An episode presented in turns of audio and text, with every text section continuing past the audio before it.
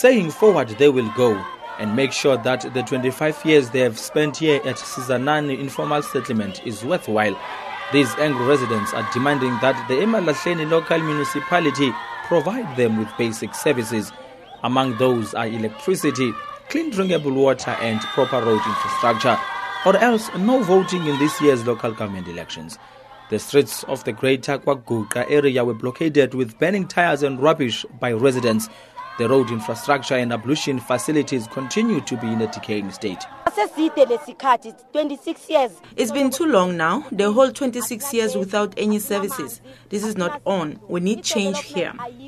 The guys from Emalahleni municipality are just as useless because they don't attend to our needs. sibambaneni singavoti sizanani ngoba siyaxhaka As you drive along the streets of this community, some of the residents have illegally electrified their homes, an exercise they admit might have dire consequences amongst their children.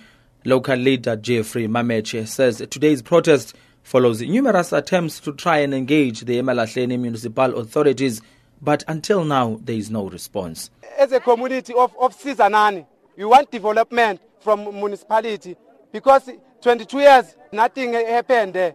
Even now, we write, last of last week, we write a memorandum, give three days. Even that three days, we must wait to respond. It didn't come to respond. Emalahleni municipality is yet to respond to these demands by the Sizanani informal settlement residents. However, our attempts to get an interview with the municipality proved fruitless. Spokesperson Lebohang Mofokeng had to rush to Pretoria and attend an urgent family matter. These residents have vowed to continue with their protest until their demands are met.